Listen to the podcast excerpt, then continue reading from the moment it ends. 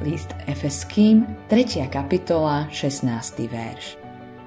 Aby vám podľa bohatstva svojej slávy dal skrze svojho ducha mocne zosilnieť na vnútornom človeku.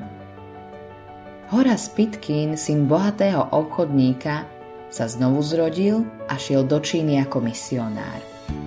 Svojim priateľom v Amerike napísal nasledovné slova – bude to trvať len krátku dobu, kým budeme s určitosťou vedieť, či mu môžeme lepšie slúžiť tam hore alebo tu. Krátko na to Dao zautočil na bránu, kde Pitkin bránil ženy a deti. Stiali mu hlavu a ponúkli ju vo svetini pohanského boha, zatiaľ čo jeho telo hodili do jamy s telami deviatich čínskych kresťanov.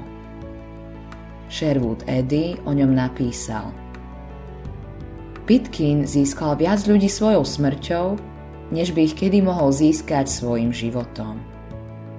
Kristus dnes potrebuje ľudí, ktorí pre neho budú ochotní trpieť. Odváž sa pre neho mať silný a nekompromisný postoj. Modlitba dňa Ďakujem, Páne, za príklady tých, ktorí nás predišli Rovnako mi pomôž prevziať kontrolu nad tvojou bezhraničnou silou. Autorom tohto zamyslenia je Billy Graham.